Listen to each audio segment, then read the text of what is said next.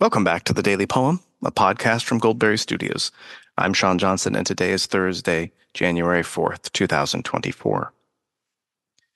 Today's poem is by William Carlos Williams, and it's called January, appropriately enough.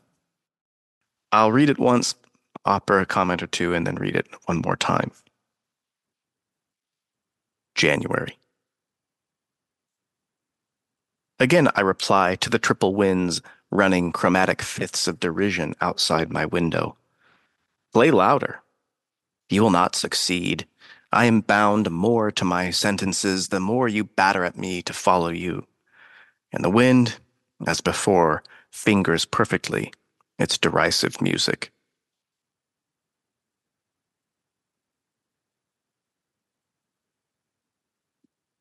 Characteristically brief, this poem from William Carlos Williams is also characteristically a bit of an enigma, but maybe less so than some of his other poems.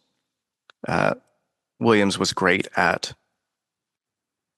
painting an isolated scene that suggests a much broader world just beyond the edges of it. And so we get a very tight, limited moment here. Uh, winds blowing outside the window.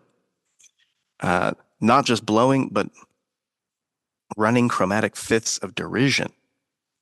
And then a man at work just inside the window. What's he at work on? We assume he's at work. I assume he's at work that the speaker is the poet or a poet bound to his sentences. Uh, I suppose you could interpret that some other way. Maybe he's uh, reading. Maybe he's a prisoner. Maybe the poet and the prisoner are one in the same in this uh, literal slash metaphorical description of his status. And why the winds want him to follow them and what it means to follow the winds rather than be bound to his sentences, it's not easy to say. It's not readily apparent. But uh, as I record this on a blustery January day, uh, I think this is one of those occasions and sensations that you understand uh, when you've lived it. Best of luck in this new year as you attempt to decipher life's many riddles, including this poem by William Carlos Williams. Here it is one more time. Again, I reply to the triple winds running chromatic fifths of derision outside my window. Play louder. You will not succeed. I am bound more to my sentences the more you batter at me to follow you.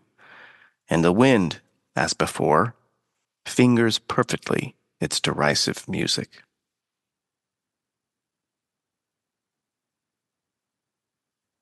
This has been the Daily Poem. Thank you so much for listening. We'll be back as always tomorrow with another poem for you.